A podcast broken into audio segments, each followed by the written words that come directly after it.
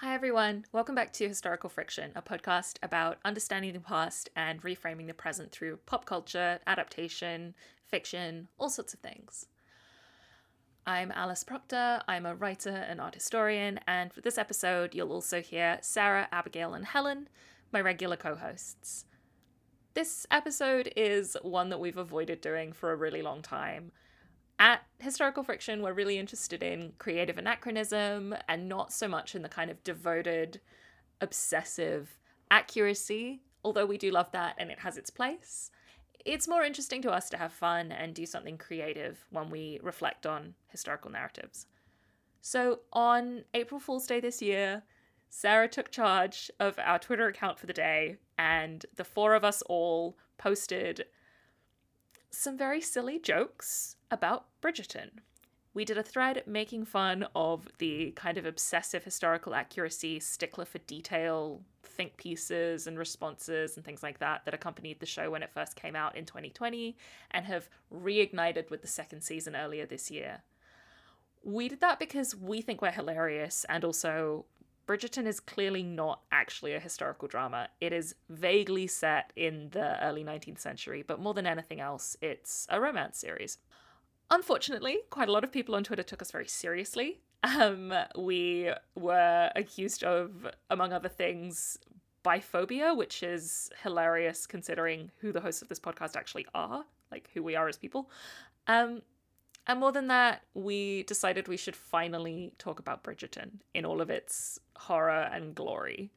So, this episode is a long one, but we unpacked the first two seasons of Bridgerton, what they do wrong, what we like about them, where we kind of can get on board with the narrative, and where we have bigger problems with it.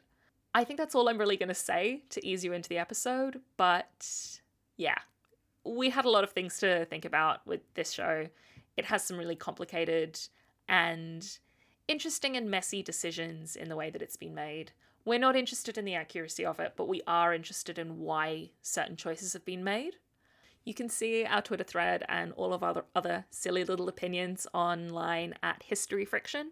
We're also on Patreon and we've just started putting out monthly digests. So if you want to support us there, you'll get an email once a month talking about the things that we're into at the moment, giving you some idea of some of our upcoming episodes and things like that. And, you know, chat to us, give us your thoughts, let us know what you're thinking about, let us know if there's something that you would like us to cover. I hope you enjoy the show. And yeah, Bridgerton is weird. Okay, hi, we're back. First things first, fuck you to all the haters who didn't understand our Twitter jokes. Um, we're here and we're talking about Bridgerton. Here we go.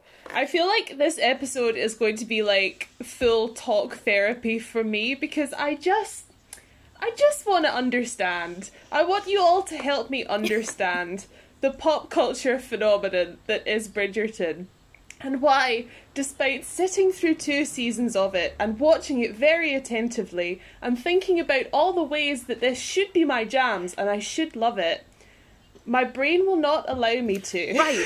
Yeah, absolutely. I watch this and I'm like, what? I loved Desperate Romantics. I love this kind of like unhinged contemporary pop culture historical drama. What is it about Bridgerton that makes me want to break things?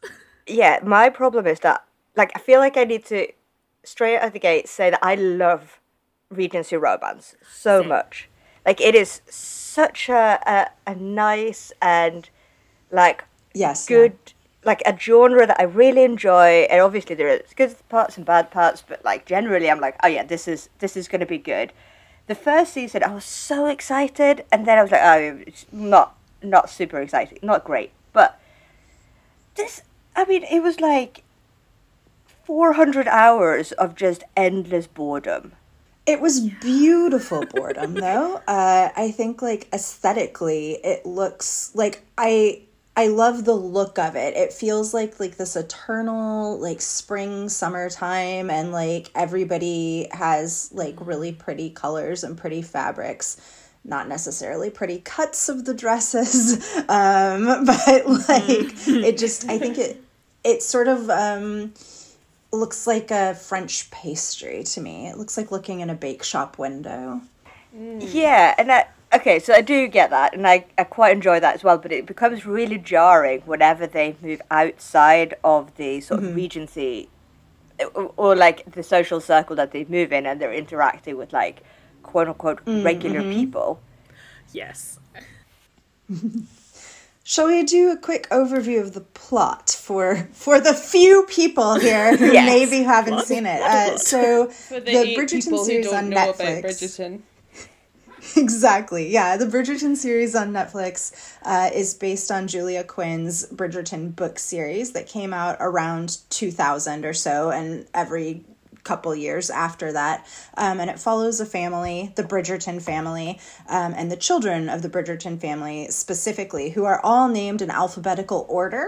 So the oldest is Anthony, then Benedict, then Colin, then Daphne, then Eloise, A, B, C, D, E, F, and then Francesca, and then Gregory, and then Hyacinth. I could not have named those siblings with a gun to my head.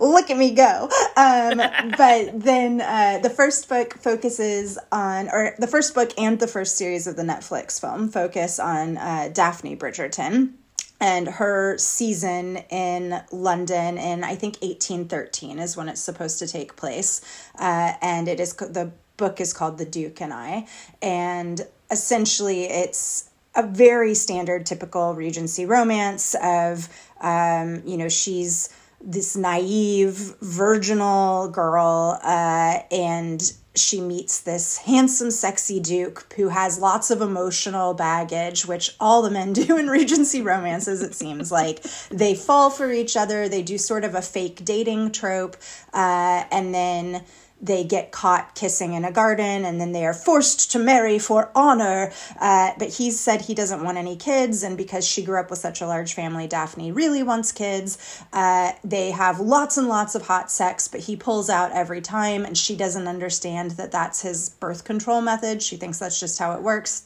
She gets told it's his birth control method. Uh, she's very upset and really honestly trigger warning but she essentially rapes him like does a marital rape. And uh, he's uh, he's asking to pull out. He doesn't want to be having sex with her anymore. And she's like haha nobody you're gonna come inside of me he does. She's not pregnant, but then everybody blames him for their miscommunications, and nobody tells her she needs to apologize for what she did. And everyone's like, Yeah, he's really weird for not wanting kids, right? And then ultimately he's like, I guess I do want kids. And then they have a baby at the end because that's the trope of Regency romances that there's a baby in the epilogue almost every time. Um, so that's, and that's essentially season one of the Netflix show as well. Um, and then season two of the Netflix show follows Anthony Bridgerton who was a rake in the first season and his you know he's a rake because he's got sideburns. yes uh, and his courting of um, in the book kate sheffield in the show kate sharma or edwina her the sister of kate is who he's courting uh, but of course he's falling for kate uh, and then shenanigans ensue um, and they also have sort of well and it, this one deviates significantly from the book, which we can talk about. But in the Netflix show, they hate each other, and then Edwina, but they love each other. And then Edwina kind of realizes that they hate love each other, like when she's at the altar with Anthony and like runs away and jilts him. And then there's like all of this, you know, drama without any tension and kind of boringness. Uh, and then ultimately, um, Kate and Anthony end up together, which is completely different from how the book works, where of course they ultimately end up together, but we can get into that later. you summarized that so succinctly, given all of the subplots and insanity that happen in this show. Well done. Oh yeah. Oh, we. I guess we should mention Lady Whistledown as the framing Oh, device as well. um. So yeah, so there's yeah. this kind of narrative device running through both seasons of Lady Whistledown's society papers. and it's just this like gossip sheet, basically, but somehow she knows everything and she's sharing all this scandal and hijinks ensue. And so in the first season, Eloise spends her whole time Eloise is Bridgerton number five, spends her whole time trying to figure out how who who who Whistledown is, and what's going on here. Hijinks ensue. Turns out in the final scene of the first season that it's her best friend Penelope who's been helping her the whole time, trying to figure this out. And then season two involves a little bit more hijinks. It's the same plot, Second Yeah. verse, same as the first, kind of like very clunkily done. Um, and eventually she finds out that Penelope is Lady Whistledown. There's a big fight, there's lots of drama, the whole thing is bad. Eloise spends all of season two running around trying to like catch her out at the printers and stuff like that. And it's just not very mm. fun or interesting because Eloise's entire personality is that she's not like the other girls. and And, and Penelope's entire personality is basically like everyone else thinks this woman is ugly. Even though she's like a very attractive woman and like played by Nicola Coughlan who is Yeah. like really hot. um it's the the sort of like Yeah. whole premise for how Whistledown works is this idea that an ugly woman is invisible and can sit at the sidelines of things and observe without being noticed. Which I guess like technically is interesting, but again like it's all reliant on the fact that like to be in that place and at that time Penelope already has to be like rich and connected and in the right circles. I have s- several thoughts. So there's also the whole subplot about like the queen being really, really invested in who Lady Whistledown is, and therefore like orchestrates all these ba- balls and events to try to like catch her out. And she con- is convinced that it is Eloise. Eloise is like trying to figure out who it is as well, and therefore uh, Penelope pins like accuses Eloise of being a radical and like provides all this evidence for her like hanging about in like radical print shops talking about women's rights or whatever. Like that's not really ever specified, but accusing your best friend of being a radical in Regency England, like that would have actual real life consequences. That's such a I can know and, and okay, so I know that this is an imagine imaginary like fantasy land and not like real Regency England. But if you're going to have like these um, revolutionary print shops, then like like they either don't exist or they exist as more than mm. just set dressing. What are they mm-hmm. revolting And- against? I want to know because they set up this world where everyone absolutely loves the monarchy,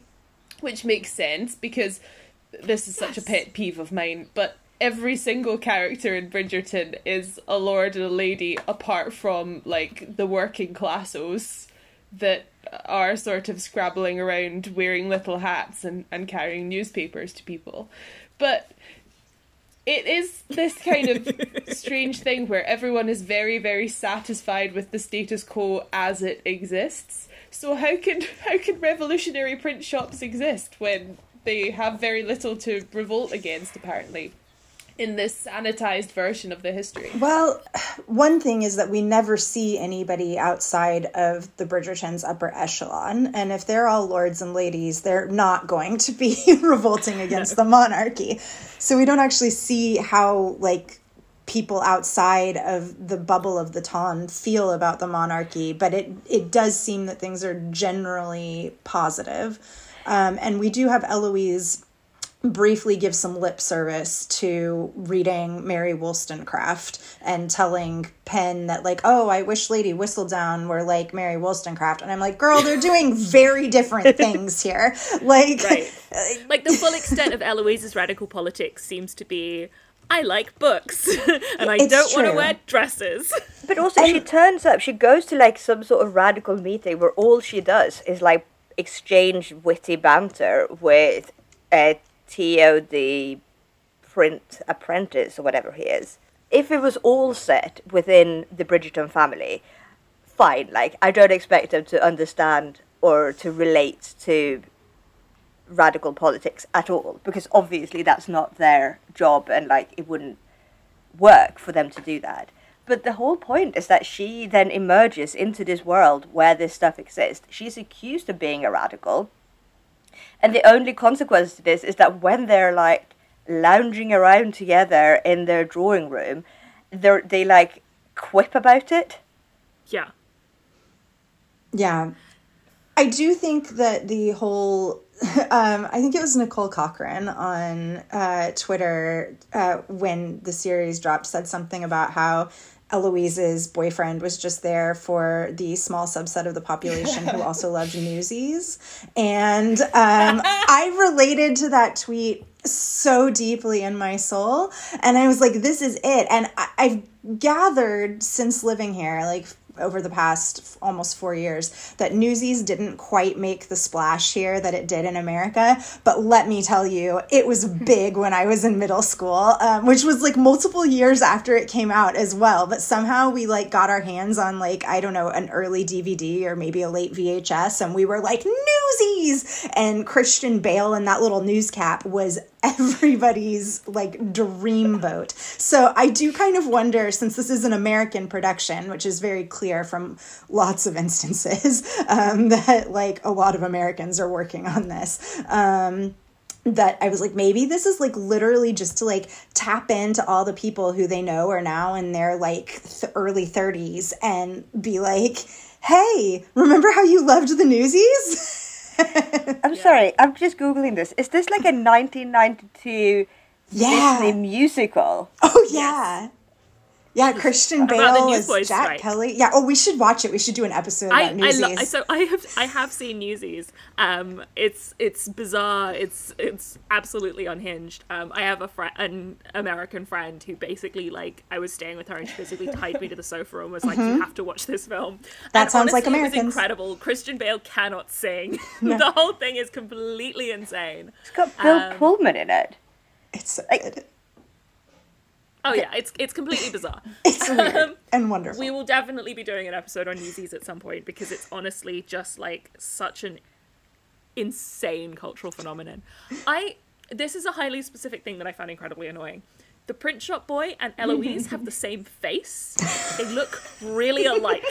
I mean, the, whoever did the casting call for this just had like have just cloned one person because they all like every. I understand that everyone in the Bridgerton family is supposed to look the same, but why does I I can't tell anyone apart. I literally cannot tell Anthony and Benedict apart. I've not been able to since the first season, and uh, there were multiple. There was the scene, I guess, where it was Benedict who was high on mushrooms in the second season, like talking Yeah. about or like took the mushrooms. I don't know, but I was just like, "That's Anthony," and I was like, "Why is Anthony talking about going to painting school?" And I was like, "I guess he's just decided to give up courting Edwina or something." And then I was like, "Oh, it's Benedict!" Like I just it, the whole time I never knew who it, either of them were.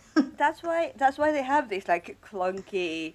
Uh, I have decided to go to painting school, and I, the painter, I who go to the Royal Academy, so that you'll be able to tell them apart. Yeah. It's like Colin keeps talking about his fucking gap year. it's just because that's the only way you can work out which one he is. Oh, I thought that scene where he went to visit Marina was so clunky too. It just felt like they wanted the actress who played Marina to have something to do this season. And I was like, this was completely unnecessary. Could we not have invented a better storyline and like brought them in in a more substantial way or something if you really liked her? Because I think she was a great actress and it's a cool character mm-hmm. I'd like to follow up with. But like, really? We just have this awkward ham-fisted scene where colin goes and is like i know you're married now but are you happy? Marriage is about love. And i was like she literally got pregnant out of wedlock in the first season which is still a huge no-no in this fantasy regency world. And then the guy died and then his brother who's an aristocrat came in and was like i'll marry you and claim the child as my own. And colin's out here being like are you happy? Are you in love? And i was like she got the best possible ending for this like oh my Right. gosh This this woman has a husband who financially supports her, loves her kids, and is n- like the least obnoxious man in the whole show. Like, yeah, he's boring and he's really into plants, but at least he's not beating her. exactly like uh, just, they're just setting it up for like, uh, what there must be Colin's story that's next then. Like, Oh no, but Colin marries Penelope. yeah he yeah. Does But then so that so that there'll be some tension, so that you can believably, quote unquote, uh, think that he is in love with someone else and blah blah blah. Which he did in season one, and it was boring as fuck. I saw something on Twitter, and like I don't know how true this is, that suggested that Julia Quinn only allowed the adaptation to make all these changes, provided that the central romances were left pretty much untouched. Interesting. Which I think is interesting because one of the things that Bridgerton has made such a splash for is its casting. I don't want to call it colorblind casting because it's not truly colorblind. Truly colorblind casting would mean uh, that characters, even within a family, are cast from different backgrounds and ethnicities, and it's literally just like who is the best actor for this character is what true colorblind casting is. And frankly, if you could do that in the '90s Cinderella, I think you could be doing it in Bridgerton. Um, but the the changes that Bridgerton has made is to introduce characters and actors who are not white to play characters who are essentially very white mm-hmm. because they are written as Regency aristocrats. And this was a criticism that I saw a lot coming out of the first season, which is that like, okay, so you've got a black actor playing a white character. That's still not that's not really like the kind of groundbreaking diversity that you think it is. My biggest hurdle with this as well is that like if you really wanted to do progressive casting, why are both of Yeah. the main families white? Yeah. Why are the Bridgertons and the feather, feather Featheringtons. Featheringtons, um, yeah, them? Why are they both entirely white families? Right? Why are you casting families within a single background and a single kind of racialized category? We are not necessarily the people to talk about how progressive or effective this is, but I think it's important to note that the main characters, the kind of central families, are all white. And I think that that is a really clear example of how Bridgerton is this kind of quite liberal, quite centrist view of itself as progressive, while still being essentially. Yeah, absolutely. And it kind of it's really interesting to me how it tries to take this centrist path and tread a middle ground politically. Where sort of on the one hand they could have mm-hmm. gone the completely color colorblind route and simply not alluded to the races of the different characters at all.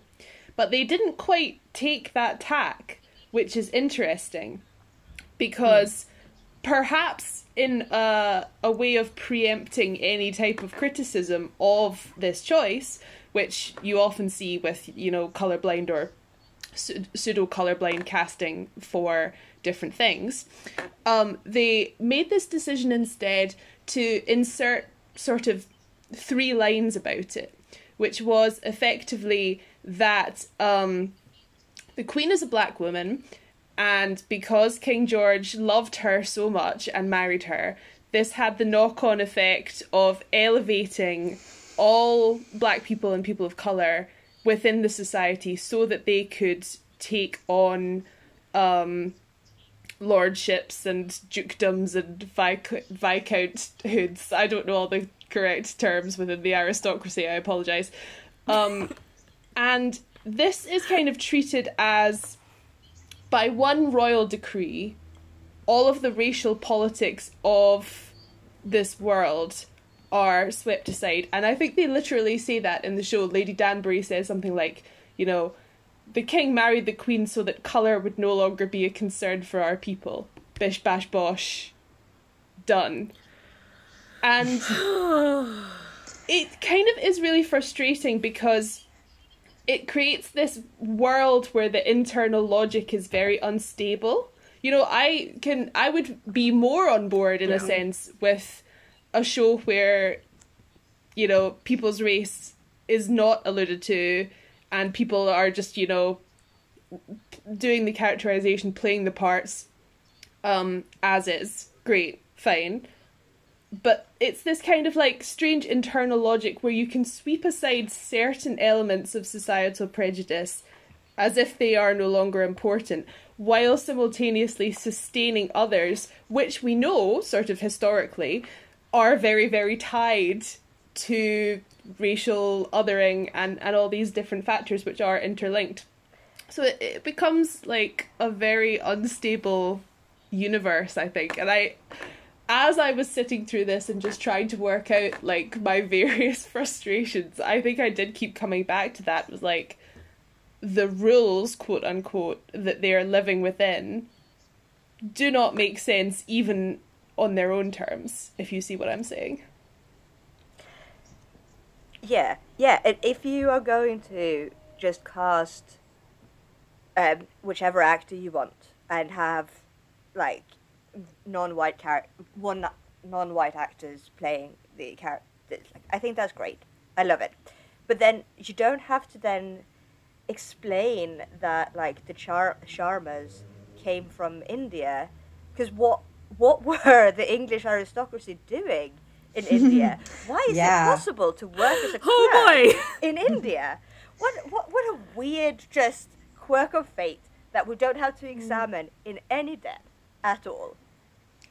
Yeah, I feel like that also applies to the whole concept of slavery because, of course, part of the things that you would imagine that Eloise would have been reading would have been like Wilberforce kind of stuff. Uh, but I guess that doesn't matter here. Um, and I do think a lot of that is because most like 2000s era and even today regency romances they do gloss over slavery. They just act like that's not a thing. All of them pretty much are set in england where there was not slavery on the ground as it were.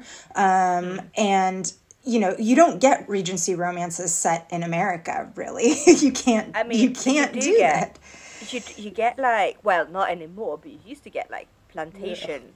yeah yeah and right? those were and bad then, it, which is like awful. But then, Yeah. so I think what happened, like part of the reason that Regency romance is so popular is that you can have this uh, entirely white fantasy uh, where none of these things happen, and you can just kind of forget about the, you know, colonial violence and slavery and imperialism that underpins this mm-hmm. wealth that make this possible. Yeah, nobody questions where the aristocracy is getting their money, which I think is something that gets lobbed at Jane Austen a lot. But in Mansfield Park, she does make explicit where the money comes from. Um, but I think like a lot of people read Jane Austen superficially or only as period dramas like the Keira Knightley Pride and Prejudice, which is a fun movie, don't get me wrong. But it's, I think that Jane Austen has this reputation of being romance rather than social satire, and so things like Bridgerton are are quote unquote following in the footsteps of Jane Austen, but she doesn't actually do any kind of social satire or make any kind of substantial points about the society that she's writing about, which is everything that Jane Austen was doing. Um, it's very frustrating. I also think it's okay for uh, a romance to not be a social satire. Oh, Like, yeah, a for sure. is allowed to be Just its, frothy and its own thing, right? Like no, so but what's frustrating about Bridgerton is that, uh, like if if you want to have this, if you want to write this like beautiful fan- escapist fantasy, and or you know you examine things on its own terms and you focus very intensely on uh, relationships and human emotions and sex, like these are fine, but then don't have someone work as a clerk in mm-hmm. India Yeah. like, just just don't do that. Yeah. Just don't like just just like why have you changed the name? Like just keep calling them mm. Kate and Edwina Sheffield. And like don't introduce this entire like cherry picking little bits of like pan Indian culture to insert onto these characters. Right. And like so this is a thing that I am really interested in. This is something that I have thought a lot about in the context of how we represent nationality and race in art galleries. There are some portraits of Queen Charlotte that have been picked out by historians and kind of artists and, and theorists to think about the ambiguity of her racialization in art. There are some paintings and descriptions of her where she's described as having darker skin, Africanized features, very curly hair. The way that she is characterized in art and narrative leaves this kind of ambiguity in her racialization. That is fascinating. Who finds that interesting? Who does that? Like, why is that in some descriptions and some portraits and not others? She is a really interesting example because when we talk about the kind of history of race and racialization in the UK, she's a really prominent example of someone where there is this kind of degree of ambiguity around her background and what she looked like. There are other examples in people like Philippa of Hainaut, who may have been mixed race. She may have been a black woman the representation of these figures is so interesting. And for both Philippa of Hainaut and Queen Charlotte, they have access to certain spaces of power because of their royalty as well, right? This is fascinating. I talk about Queen Charlotte on some of my, my tours when I'm thinking about this representation. And it's a really interesting conversation, and it always leads to discussions of like someone like Meghan Markle and how she has been treated, mm. and how she has a like particular position within British pop culture and now the British monarchy, and the kind of questions of how she has been pushed to conform to Eurocentric beauty standards and things like that. It's a fascinating and really interesting conversation. When you take the kind of core of that discussion around Queen Charlotte and turn it into George married a black mm. woman and now everything's fine. You are mm-hmm. losing more than you gain. Mm-hmm. And this is like I don't know. I think that Golda Rosheuvel does an incredible job as Queen Charlotte. She's a great mm-hmm. actress. I think some of the most memorable acting in Bridgerton comes from its non-white actors. Like Simone Ashley is fantastic. Regé-Jean Page is by far the best thing about season one yeah. because he's the only one who understands how horny this show is. Yeah. Um, Adjoa Andoh and Golda Rosheuvel are like the campest characters in this, and they really like play with the campness of this show and and clearly have fun with their characters, and I really appreciate that. Meanwhile, you have all of the identikit Bridgerton boys sort of taking themselves incredibly seriously and not actually having any fun mm. with this hmm. insane these bland, plot. indistinguishable white boys that, by comparison, you kind of look at them and you think, I would rather you weren't in this. or I did all the time. Right, exactly. They could just have been played by the same person. and that's that's why I'm kind of like the guy who plays Theo. I'm like, well, did you did you initially audition for one of the Bridgerton boys, and this is your consolation prize because you honestly have the same face as Eloise, and it's really confusing to me. Um, yeah, I do think that's interesting, though. I also think the idea that Charlotte, uh, that that George married Charlotte and now everything's fine, really c- consolidates and um, keeps power with a white mm. man. Oh boy, um, yes. which, in the on the one sense, white people do have to be part of the solution for racism. Like th- this is a white people problem too and it's like we have to engage and be a part of the solution. But on the other hand being like the monarch, the king, this overarching white man who rules everything deigned to marry a black woman and now everything's fine. And it's like I, right. actually that's that's not good either. Like that's not that's not a good message necessarily. Um, I don't yeah. like it. My personal like biggest problem that I have with Bridgerton is the lack of George the Fourth. Um, mm-hmm. Where yes. Prince Regent? Regent in the where Regency. are all his terrible horny brothers and their eight mistresses each, and all of their like pseudonyms and offspring and insanity? Like, how can you do a Regency mm. romance and not? It is a really Regent? bold choice. Yeah. that is quite fascinating to me. Is that they have like done away with Prinny completely like, I think they make one joke right. about his weight, and other than that, he's not alluded to at all. And it's all kind of done with the specific yeah. goal of making Queen Charlotte like the central figure, the like campy mm. anti heroine on the throne who's like acting as a puppet master, a puppet, a puppet mistress, yeah. perhaps.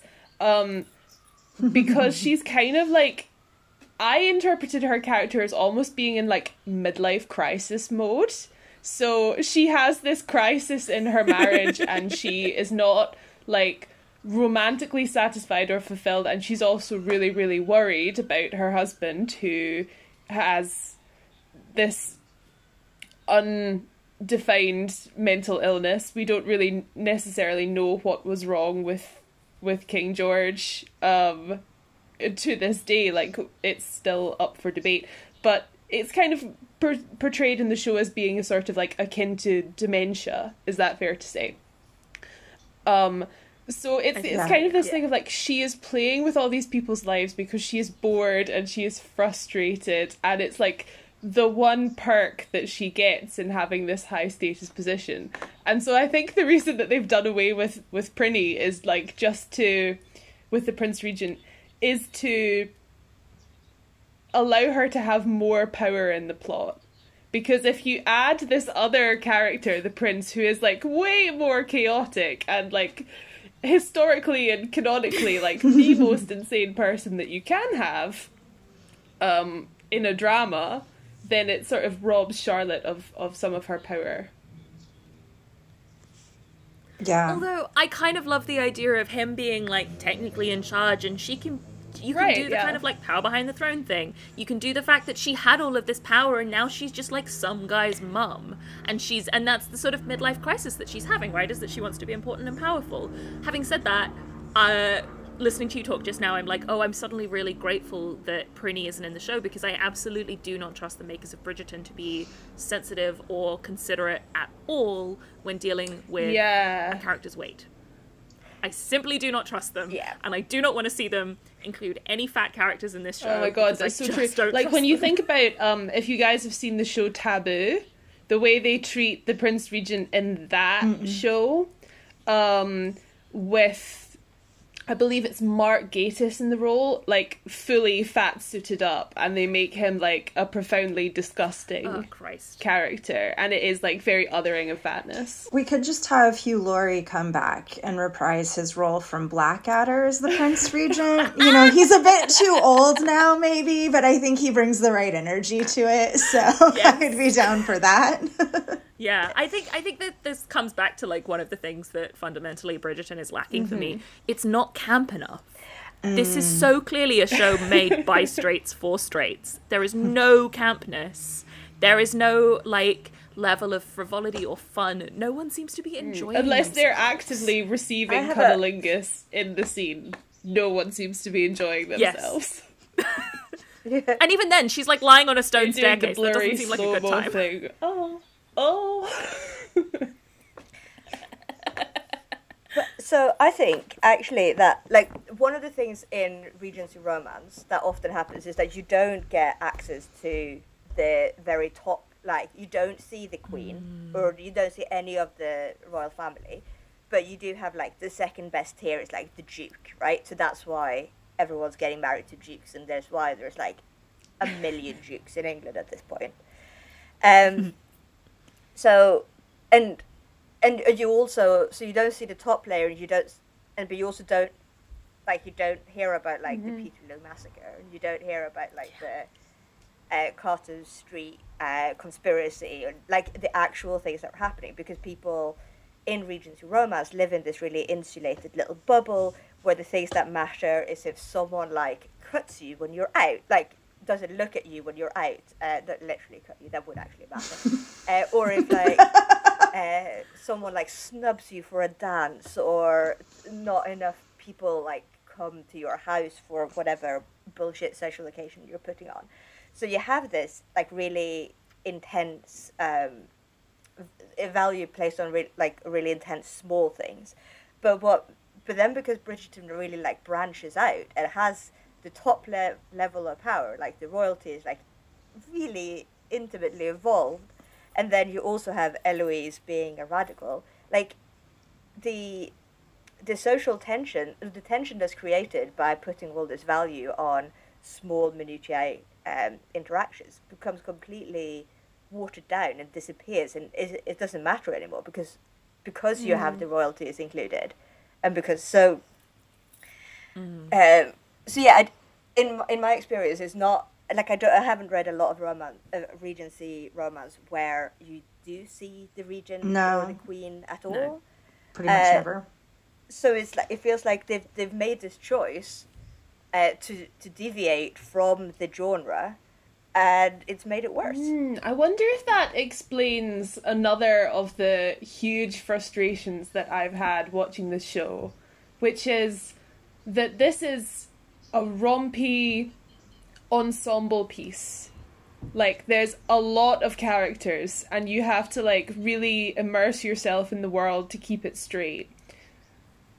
But the issue that I have with that and it kept coming back to this for me is that no one in the ensemble with a few specific exceptions of like duos no one in the ensemble seems to really enjoy each other So you bounce around between Yeah. scenes. Yeah.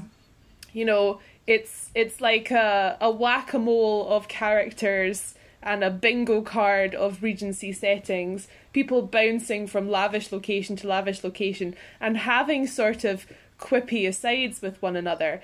But the chemistry in so many of these instances falls really flat. And I think like the example that really brought this home for me was the episode where um, Anthony and Edwina are going to get married at the palace. They're partly getting married kind of by peer pressure because the queen is bored and she got very invested in their relationship because Edwina is her favorite of the season and um, she kind of has orchestrated all this very very lavish party. The whole of society has come. So you get to see all these interactions between different people and people who haven't like been in the same configurations that should be, if the chemistry was right, a recipe for really brilliant, entertaining television. Because you have the potential for all these tableau scenes of people moving through the palace, moving in spaces where they wouldn't normally get to move, and having sort of really interesting interactions. That's the show that I'm writing in my head because that doesn't happen on the screen. And that episode in No. Which should have kind of been like a, a mid-season climax of drama with with all this kind of like tension of of romance and love and hate coming to the fore is just a lot of people running between rooms. And it is not i'm sorry i feel it is sacrilege to say that it is not compelling television. No. Well, and the thing is, is that that in particular really deviates from the book of um, the Viscount Who Loved Me. Uh, so in the book, so I have I've read a synopsis of this book. I've read two Bridgerton books. I've read The Duke and I, and I've read An Offer from a Gentleman because that one's a Cinderella adaptation. Um, but in the Viscount Who Loved Me, what I understand happens is that. Um, Anthony, much like in the series, has decided he has to marry out of duty, must find a viscountess, a proper viscountess. And so he starts courting Edwina. And Edwina also feels like I must marry out of duty to protect my family, but neither of them really likes each other. So then when he starts falling for Kate, Edwina is kind of like, woohoo, great, do it. Um, as opposed to this series where she's like heartbroken and it's this whole thing. Because every episode, I just, I felt so bad for Edwina while watching it that I really could not get invested in the romance at all because I was like, Edwina's heart's gonna be broken. She's so sweet and like a little cinnamon roll. And like, there was like nothing that I could like do to stop her inevitable heartbreak. And I was like, must protect Edwina. Um, and like, I thought that like early on, they have a character named Mr. Lumley who's like escorting her around to a few things and they have like a weird poetry reading night that's set up by Lady Oh my God. Danbury. Yeah. Um, but he reads like this poem, and I was like, okay, so what's gonna happen is Edwina's gonna be falling for Mr. Lumley, but like she's gonna feel like she has to go with Anthony because he's a Viscount, and like anybody in their right mind would go with a viscount over a mister and she's going to think it's going to offer her family more protection even if she doesn't know about this whole weird inheritance plot that went nowhere um, and so I was like, that's what's going to happen. Like, they're going to go down for the weekend, and she's going to kind of be like, Anthony's fine, I guess. And then Mr. Lumley's going to show up for the rest of the weekend, and she's going to be like, oh, I don't know what to do. I'm invited here by Anthony, but Mr. Lumley. No, none of that happened. Instead, she was like, I love Anthony. And I was like, no, you can't love him because you're not going to end up with him. And I was like, when are they going to introduce her love interest? Like, I was just like so upset for most of the series about this. Whereas in the book, that is not at all what happens. Apparently, what happens in the book is that um, Kate and Anthony have the like secretly burning passion for each other, but on the surface they hate each other and they don't want to be together. And they're having like one of their like, I kind of hate you, but I guess you're dating my sister conversation. And a bee stings her, which does happen in the series. Um, Anthony's really sad and like fucked up in his head because his dad died of a bee sting in front of him. And so there's this bee flying around Kate in both the series and the book, and uh, it stings her. And in the book it explicitly like stings her on the boob. And he's like oh my god you're gonna die. And she's like it's just a bee sting. And he's like i must get the venom out. So he starts like manually sucking the venom out of Oh my her God. and at that point some people walk by and see him literally like sucking on her boob. And they're like holy shit you two are getting married now. And they're both like, no, we don't want to marry each other. This isn't what it looks like. She was just stung by a bee. I hate her. And she's like, I hate him. And everyone's like, proper society dictates you must marry now. And I think they like didn't go with that storyline because it's really similar to what happens to Simon and Daphne where they're caught kissing. But the difference is that Simon and Daphne wanted to be kissing. They actually really liked each other. And like, this was a situation where this is like they're forced it's two people who hate each other who are forced to get married um, and ultimately go from like enemies to lovers. And so it is like different. So i see why they changed it on like a surface level but i think there's a lot to explore with father relationships for the two male leads um, with like simon not wanting to marry because of a promise he made to his dad to not have kids versus anthony not wanting to marry because of because he's seen love so strongly. So it's like there's a lot to get into with the psyche that i think you could do. They didn't. And like as sarah was saying earlier Regency romance is so much about human relationship and about sex and about like these deep feelings and how they combine with sex and family and all this stuff. It's not supposed to be social satire. It's supposed to be about these things. And I think they kind of didn't do their due diligence by human relationships and hmm. sex either. I think that's the problem. I think one of the, and this is, I think this is probably my biggest problem with this show, and that is that in Regency novels, like, and even if there's a series of them, you get these quite tight uh, third person points of view. So you, you see something through someone's eyes very closely, and they have. A, and and often when it's done well, if you have these series, then you see that everyone has a very different understanding of their relationship to their family or uh, their relationship to their social values and things around them, and and uh, so here because I feel like they're so invested in the coming seasons, they have to present.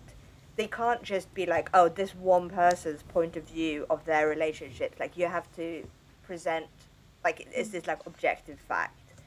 And the other thing about Regency is that uh, and what uh, one of the reasons I think it works is that there is this inherent tension between the uh, the the role someone's like uh, a person's identity formation in the Regency period and modern identity formation. So, in in like the early nineteenth century, it was really acceptable to be like, right, well, this is this is my duty to my family or to my social class or to my clan or like I have to get married to someone of a certain social standing, and I have to follow these conventions. Whereas modern identity formation is that I have to be mm. true to myself, and I have to follow. Like none of our parents were like, well, I'm sorry, girls, you're gonna have to get married to a duke if you can, right? Like that's not a thing that really happens anymore. Well, I mean, my dad probably would have been really pleased if I'd married a duke. I'm just Right, gonna put that you're out also there. like allowed to not marry a duke. Like you're allowed to choose who you have a relationship with. True. And then, but everyone, and, and so a lot of the tension and the kind of heroism in a Regency romance comes from uh, a two people making a modern choice in the face of of the adversity presented to them by society. So they are choosing to be true to themselves and follow love, often like in a way that coincidentally happens to also align with their social values. And but you know, like at their hearts, they're following their hearts rather than what their families want them to do. But in Bridgerton, literally every all everyone is saying is like, oh yeah, just you should do what, stay true to yourself.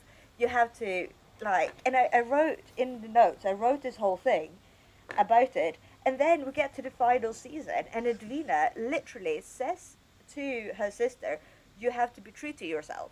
And it's like, Yeah. well, you've just dissolved any tension that is like arisen from this format. Like there is nothing left there. It's just people saying to each other that you should be happy. Biggest fucking complaint about this whole Yeah. thing.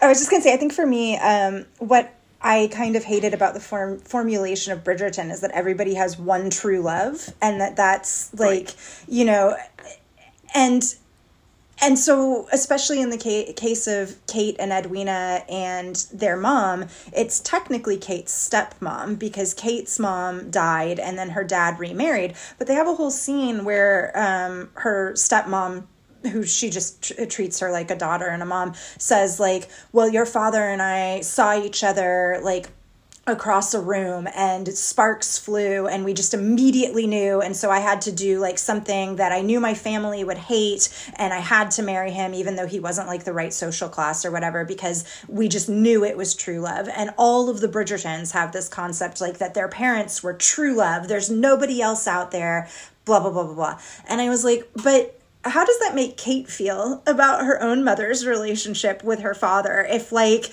uh, you know, if her stepmom was his true love. And I'm like, th- I think there's like some, like, there's a link missing here with this concept that there's only one person out there for everybody.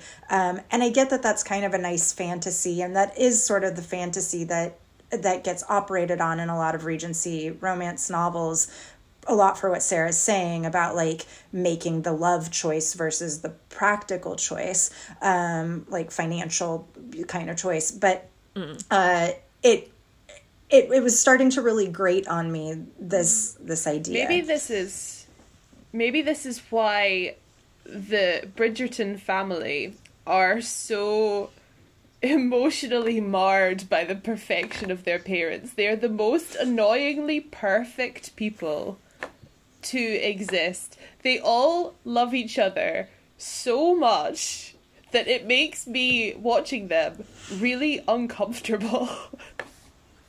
and it I don't it, Yeah. it makes me kind of feel like a terrible person because I'm like, this family loves each other so much. It's too much. It's too much love. I don't like it. I just need Yeah. I just need like the least tiniest little bit of like true dysfunction to make this a believable family unit. But no, they they love each other too much. Like they are the most loving family in all of society and no one in the show will shut up about it. Right. And like I and this is possibly misguided of me, what I knew of this second series before it started, I was like, "Oh, is this a taming of the shrew riff?" And I was really keen on the idea that there would be a bit of a like proper enemies to lovers arc. One of my favorite tropes is the sort of forced proximity that they mm-hmm. almost had going on in the first season. But I love the when I love the classic of like it's a practical engagement, it's the thing that you have to do. Turns out you actually get on really well and you're in love with each other. And I think that's a really fun one. But now I'm looking at the rest of the series and I'm thinking about like what the next fucking six seasons are gonna be. And it's like, well, okay, so is every single one just gonna be this non existent tension of like find your one true love? And I hate it because none of these people have any personality and none of them have any spark and none of them ever like actually fight with each other and none of them do anything. I think it would be really interesting if you had them when they're all together. Is this like just bland mass of Bridgertons? But then when they go off and they have interactions with other people, you get a sense of their personalities and like Right. their internal lives that are different and separate from the rest of their family. But there is none of that. And even things that would bring out, like Eloise being a radical, is it, within the fiction of Regency England is uh, a terrible thing because uh, like that's not what women are supposed to be. But even within the expanded fiction of Bridgerton, like it, her being a radical is an existential threat to this family, and their response to it, their response for being completely ostracized by the entire ton, uh, is that they just like lounge around and quip about it. Yeah, but you're, t- you're also you're telling me that there are eight kids in this house who are fairly close in age, and no one's ever broken someone else's nose, and no one's ever like thrown something through a window and no one's ever like had any hijinks. And the closest that you ever come to that is this bullshit croquet game that they play where they like beat each other up with fucking mallets and stuff. But no one actually gets hurt. It's just harmless hijinks of knocking someone else's ball into a bush. And it's just it's just not funny or smart or r- real. Like I have one sibling and we have absolutely we used to beat the shit out of each other. You're telling me that there are eight kids and they all just universally adore each other? Yeah, and they all like they have this one thing that they compete and they're incredibly competitive and it's not it's just in this one field there's nothing else There's a lot of bickering, but it's like very surface level bickering in a way of like, oh, we're bickering, we're bickering. We love each other so much. Look at us bicker because we know each other so well. Disgusting. Yeah. I feel like they did something similar to with Kate and Edwina, whereby it was like they love each other and they're like these perfect siblings. And even when something massive came between them at at Edwina's wedding, um, there's like a small fight and then it it like just sort of immediately resolves. And I was like, well, first of all, we almost had to kill Kate for it to resolve.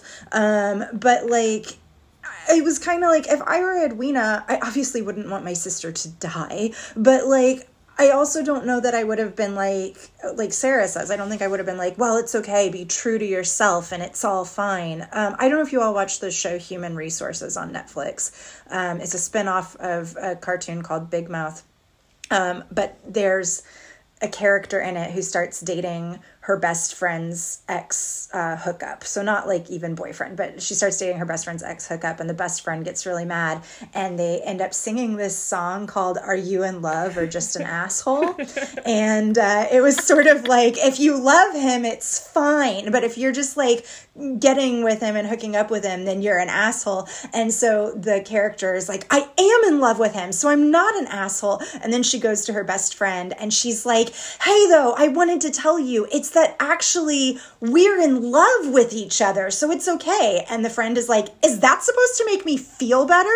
Oh, great, you love him. So what was I? Just shit? He never even liked me to begin with? And then she's like, No, I thought it would make you feel better that we were in love. And she's like, No, it makes me feel worse. And I was like, Actually, that's so true. Um, and I was like, This just, this is such a great other Netflix show counterpoint to what happens with Kate and Edwina, where it's like, If you love him, it's fine. And I was like, It should actually make Is anyone else really concerned Yeah. about what's going to happen to Anthony and Kate when the sex hormones wear off? Because it seems like they don't like each other at all beyond really, really, really wanting to have sex. That was the thing. They didn't even persuade me on the enemies to lovers. They were just like, we're kind of horny. we're super competitive. we love to have angry sex, and it's not it's not mm. convincing at all. Like absolutely I believe in the power of a hate fuck and I think that that's a really effective thing in a drama like this. But they don't even seem to have that going on for them. They're just kind of like, well, we banged outside one time and now we're feeling complicated about it. And I just I just don't believe any of them actually like each other. I think that's stuff that can could like if I mean I'm not advocating for the making this show longer by any means, but I feel like so long. far too long. But what could have happened is that you could have had less scenes of like indistinguishable sibling bonding and having more scenes of like pining and like being horny at a distance. Like just anything about this the couple like interacting with each other in a way you know where you're like ah do they like each other? Do they not like each other? Oh this is interesting. It was just and there wasn't even any sucking the venom out of her boob. And this is why I'm like, this show is made by straights for straights. Because at the same time as I was watching Bridgerton, Flo was watching Love is Blind. And it's exact it's the same plot. It's this thing of like, oh, I don't know if we like each other or if we just have things in common. and marriage is the ultimate goal for everybody. And no one actually does any pining or yearning. Nobody is horny. Everyone is just kind of like, oh yes, marriage. And it's it's it's it drives me up the fucking wall. can, can we talk about the weird like the marriage scheme hmm. subplot thing that like so kate so this is another thing where I was like, ah, look, some material consequences. This will be interesting. Where Kate uh, has made this deal with her mum's parents that if Edwina gets married, like they will support her economically, I think, and then you know they make th- she makes this deal with the devil. She, her sister has to get married for it to go through. Uh, they meet the they meet these horrible people, and that all falls through. And now they are even more dependent on, like they have no money. If Edwina doesn't get married to the Viscount, they will like be essentially destitute. So there is like even more even more impetus for them to get married because there is like because before that she could have gotten married to anyone and they would still have gotten the money and the the parents would have supported them. I think it had to be. Through. I think it had to be a member of the peerage. Yeah, yeah, yeah. yeah. It had to be an English peer, and it's like, well, okay then, that's fine. But yeah. like these fucking hijinks don't make any sense. Yeah, but like, but uh, when when they have been insulted and they've withdrawn their support, then there's even more pressure for Edwina to get married to to the viscount. But then, yeah. like, so you know, I was like, oh, okay, so I see. Even like, even Kate can't be like back out of this now because this actually has material consequences.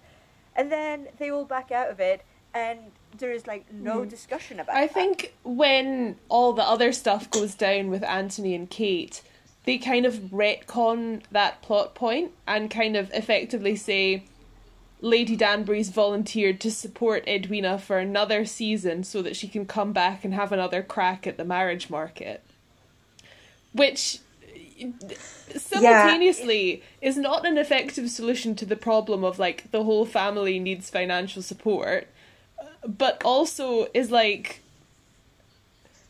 like it completely neutralizes the the very sort of present and real danger of not getting that inheritance money.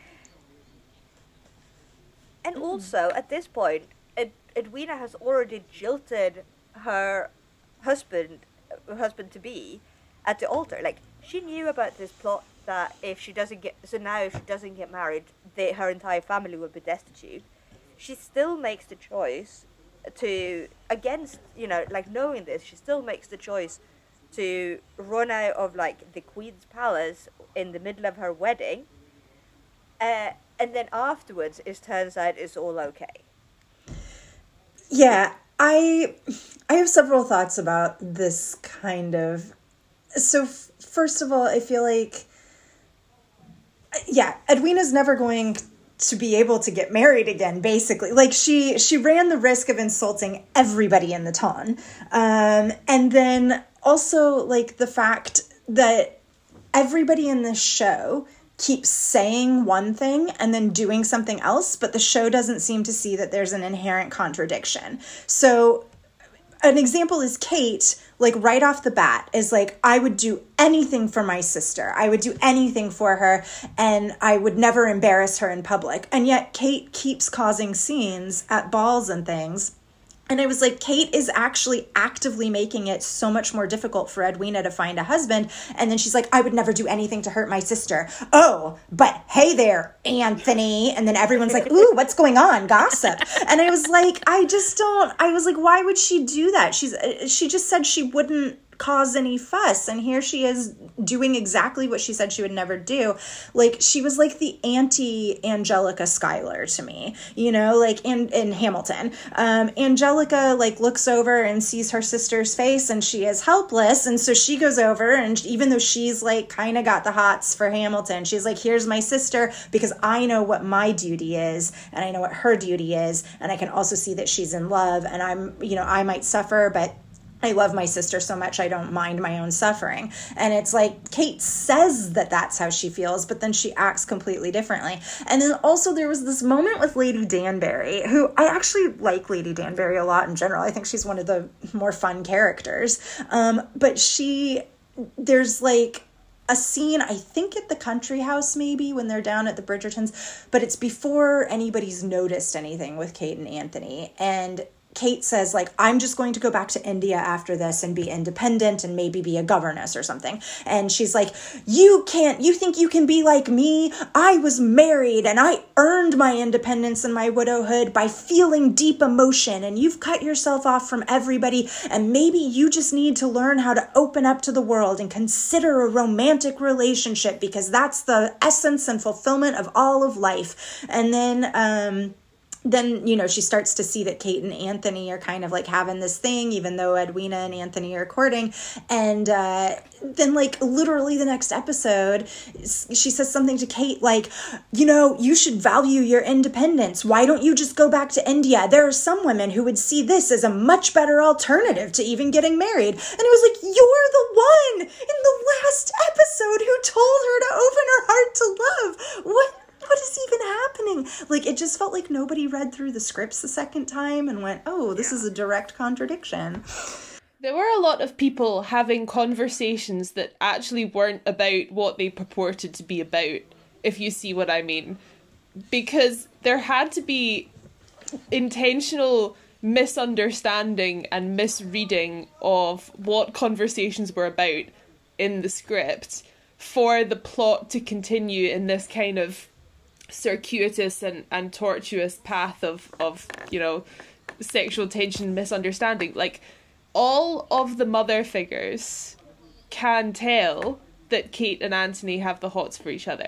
Daphne can tell, but rather than anyone actually bringing that up and being like, seems like you might be going after the wrong sister, matey, have you considered that you might actually be misinterpreting your own feelings on this?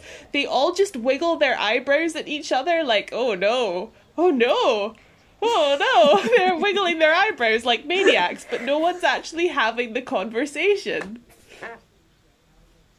But don't you think that this is a um, a, a problem with like the the medium, like in in a in a text, you would have the like it's it's all the mother figures standing in as like a, a sort of audience substitute, right? So in mm. the text, you would read something and there's like uh, one line of dialogue, and then the hero is like, "Oh no, she is so like infuriating and strangely attracted to her," and like you have, and you have, and, and as the reader, you're like, "Aha, yeah, yeah, yeah, I see what you're doing here." Like you, like there's about to be a hate fuck, but in this, in the show, you can't have that sort of, well, or the writing, you know, you'd have to do that with like cameras and people looking at each other and being good actors. But here you just have like an audience substitute just kind of wiggling their eyebrows at each other, being like, you mm, should know what's happening. Yeah.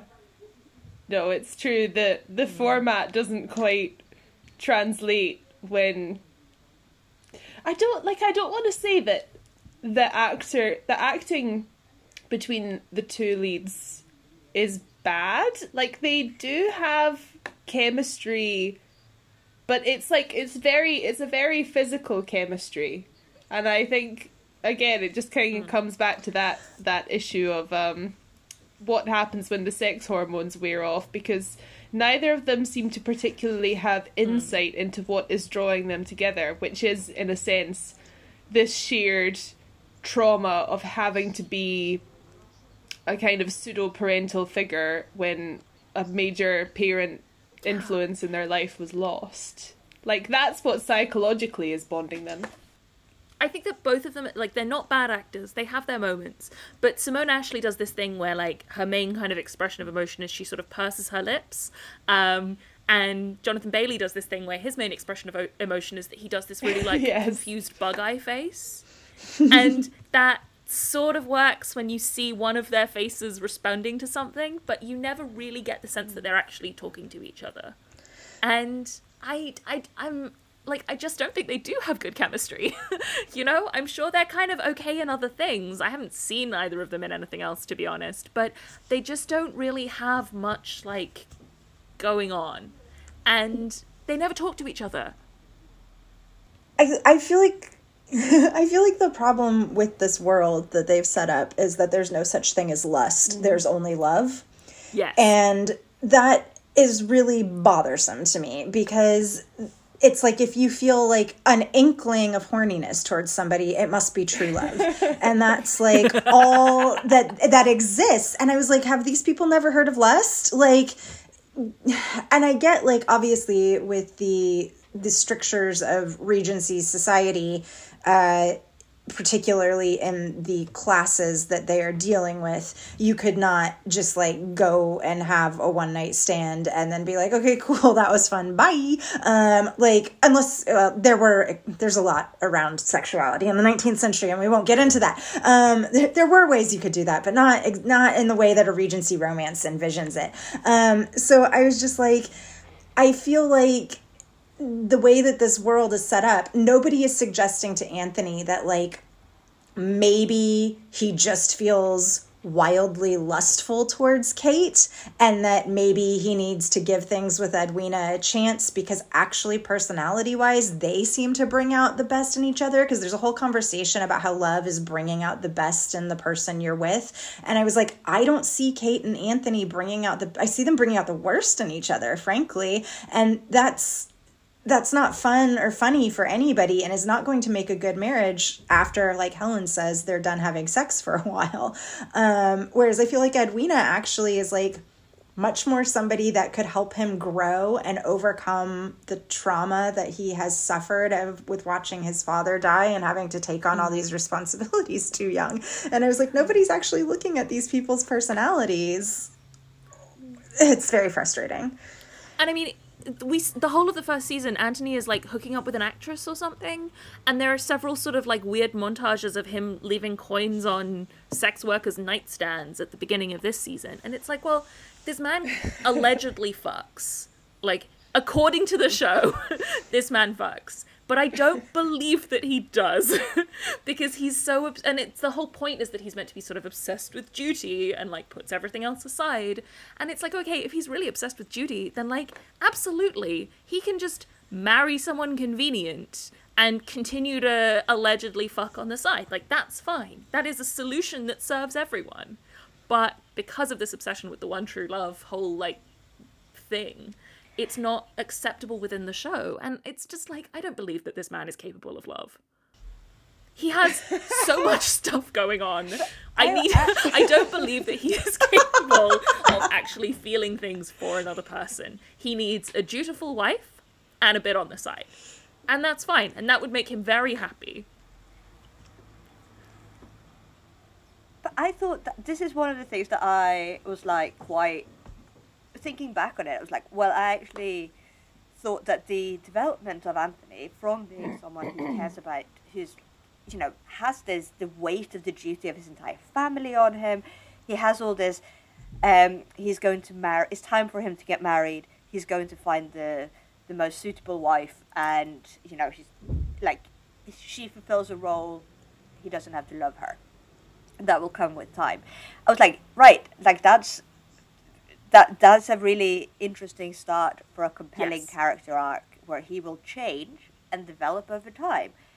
Uh, but because everyone in his life is like, well, that's not good enough. That's not how you should live your life.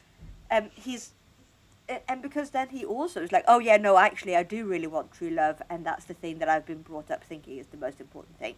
It doesn't like he never has that growth. Like he's just the same as he was in the beginning. It's just that like we, apparently we never knew that all he cared about was true love. Men will literally orchestrate enemies to lovers instead of going to therapy. Men will literally throw themselves into muddy ponds with women that they Uh, hate instead of going to therapy. Men will literally suck bee venom out of a tit instead of going to therapy.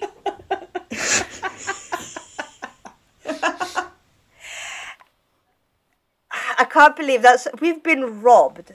Like that. I that's know. Not, That would have made up for all of my anger at the lack of I horniness. Like they just needed to do one unhingedly oh, I they needed to cut about fifteen minutes from every episode and Yes. then include some bee sucking venom, bee venom sucking. But I'm just trying to think about like what camera angle could you possibly use to make sucking the titty look sexy on screen? I'm sorry. That, thing, this is is that- like, have you not seen? There are so many vampire films where I feel like that's like th- this is not a Oh, problem. true. You just do that with like that weird light blue filter they have shoot everything through, and it's fine.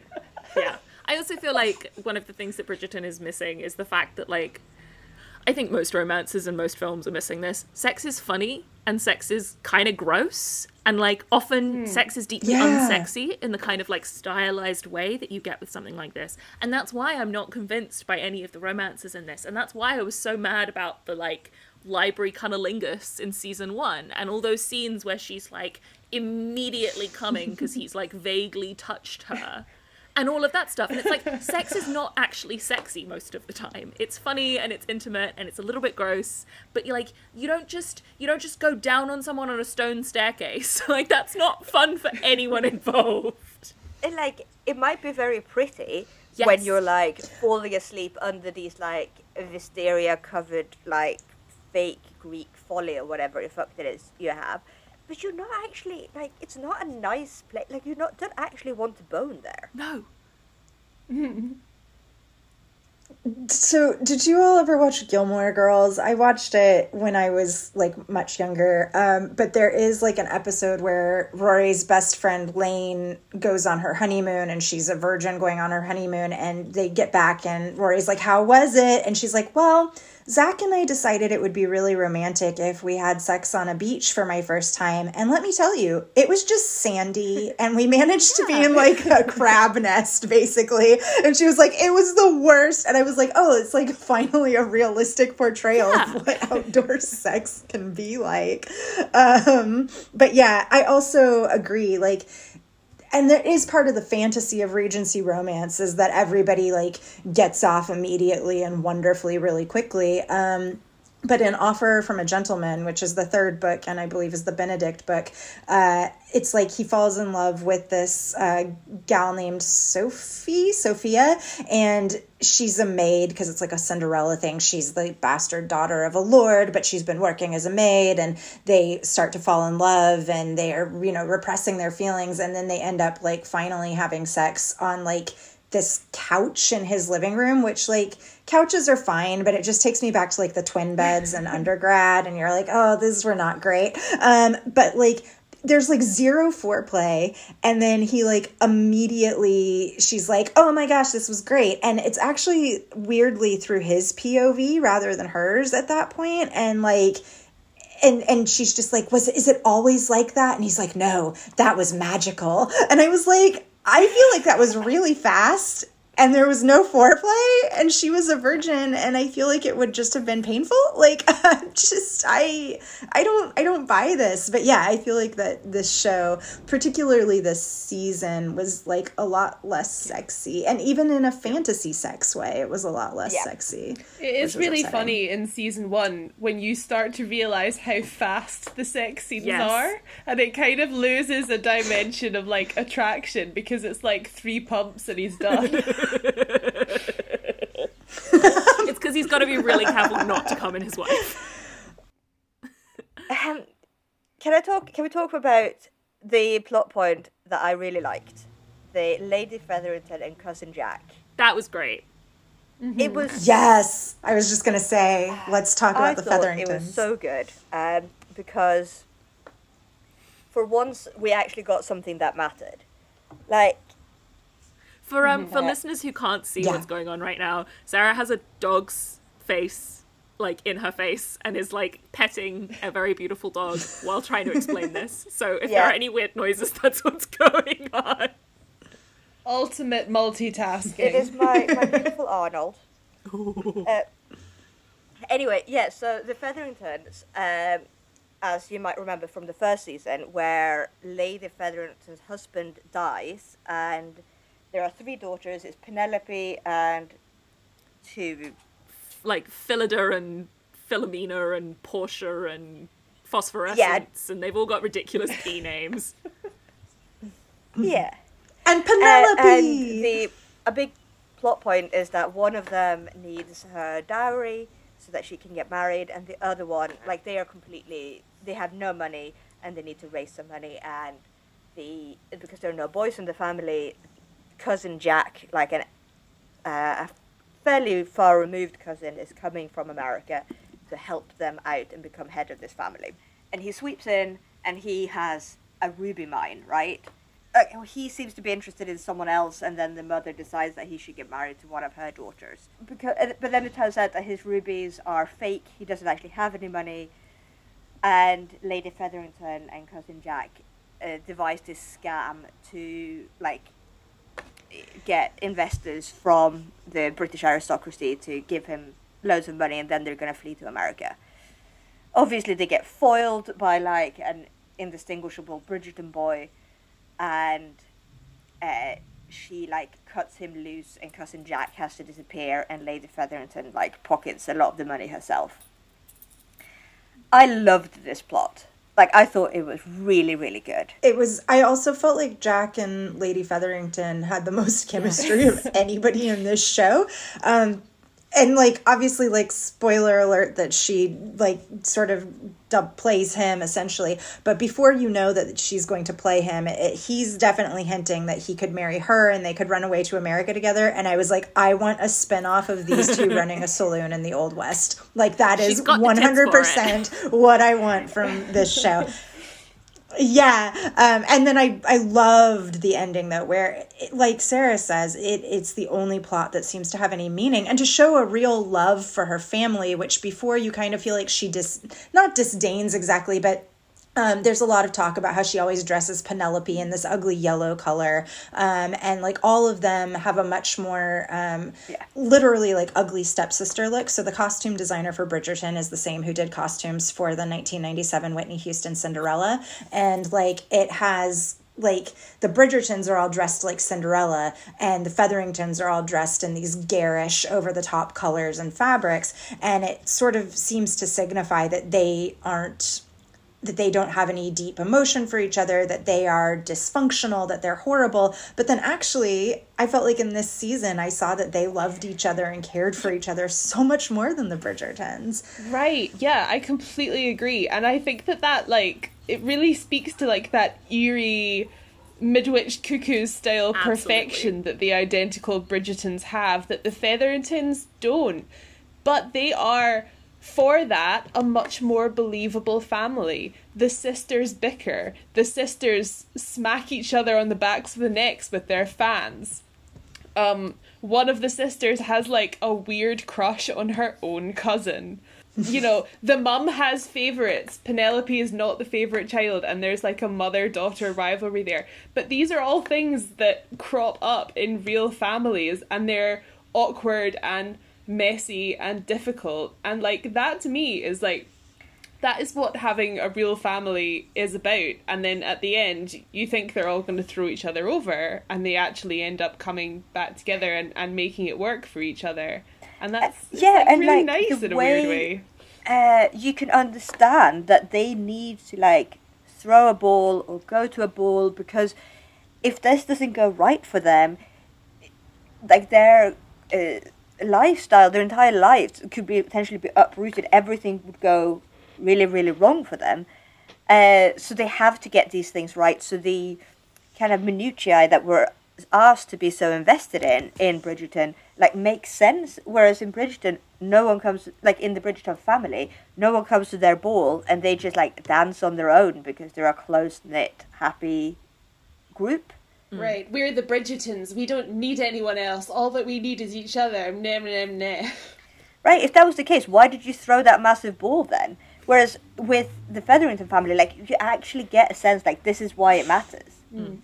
There are stakes.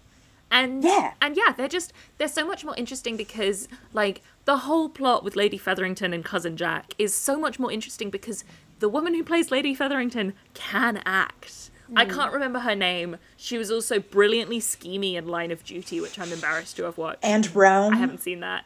Um, oh, she was great. she's Rome. really good because she does everything like she. She's another one who like understands exactly how camp this show is, mm. and one of the things that is great about this kind of situation is you see her character's dilemma between like loyalty to her family and the fact that she's being seduced by this man and she wants money because she wants security. And she's not like a conniving scheming little miser. She's like actually i want to protect my children.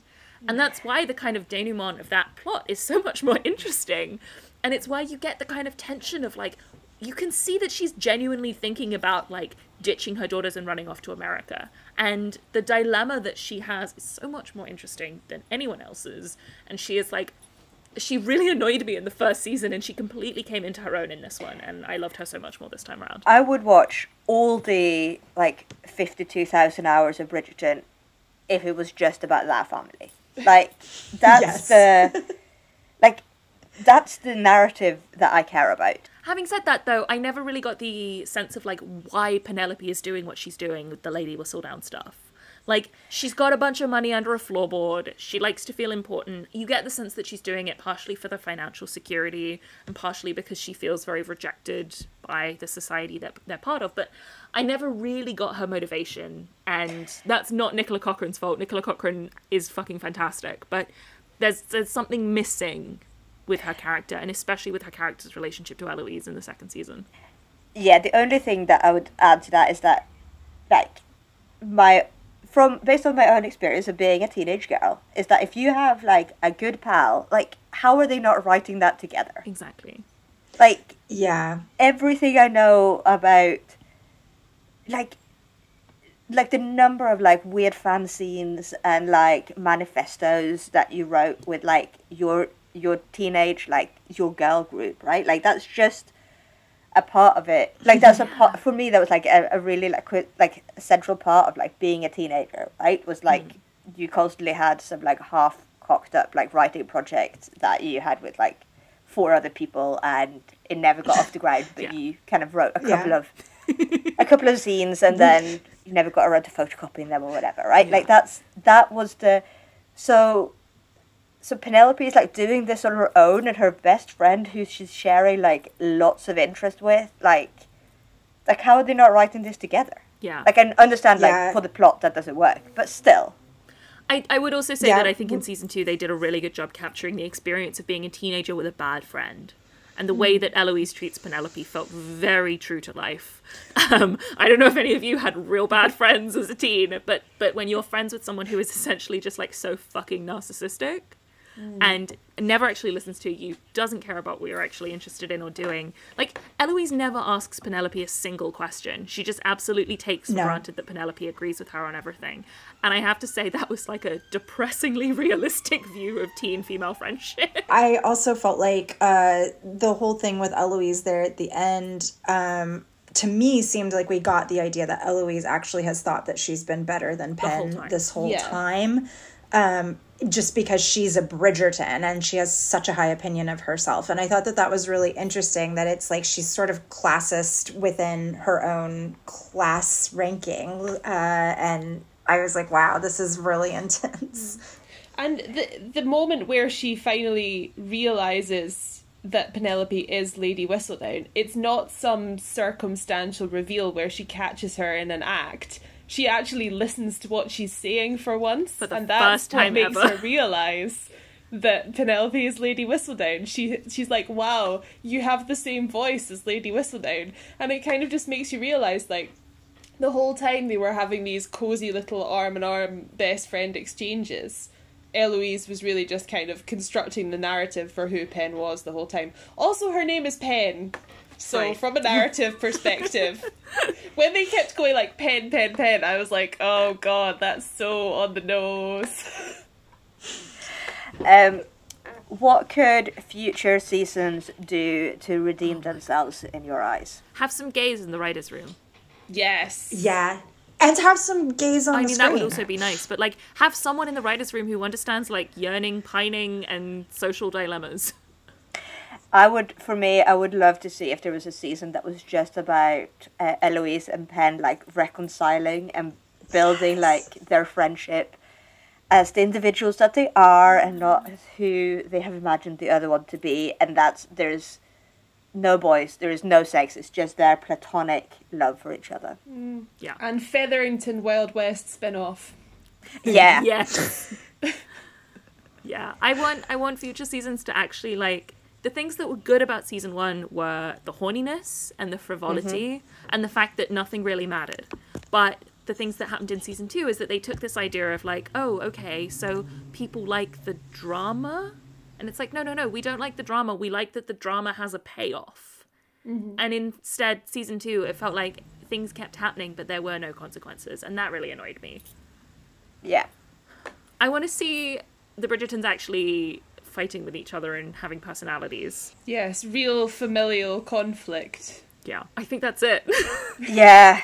We've said We so really- much. We worked through some things today, guys. Thank you for joining us for our group therapy session. um, I I hate this show, and yet I'm such a sucker for the discourse that I will watch it until either I or it dies. I feel like my feelings toward the show are summed up in that gif of Daniel Craig from Knives Out where he says, compels me though. Makes no damn like compels me though. like draining the venom from a titty. I will continue to drink every last drop of this nightmare show. Oh my god. Okay, we have to stop that. Thank you so much for listening. We will be back next week with another episode. We're back into the swing of things now. We've got loads of stuff recorded and ready to go, and thank you for being patient with us over our break. In the meantime, as always, we are on Twitter at History Friction, and if you want to follow us individually, you can find us all there. You can also support us on Patreon at Historical Friction if you fancy giving us some financial support to make these episodes and eventually one day have better tech than we do right now. It would also be lovely to hear from you if you've got any questions, comments, suggestions, dilemmas. No complaints, please. Drop us a message on Twitter or via our Patreon page, and maybe we'll answer you. Bye.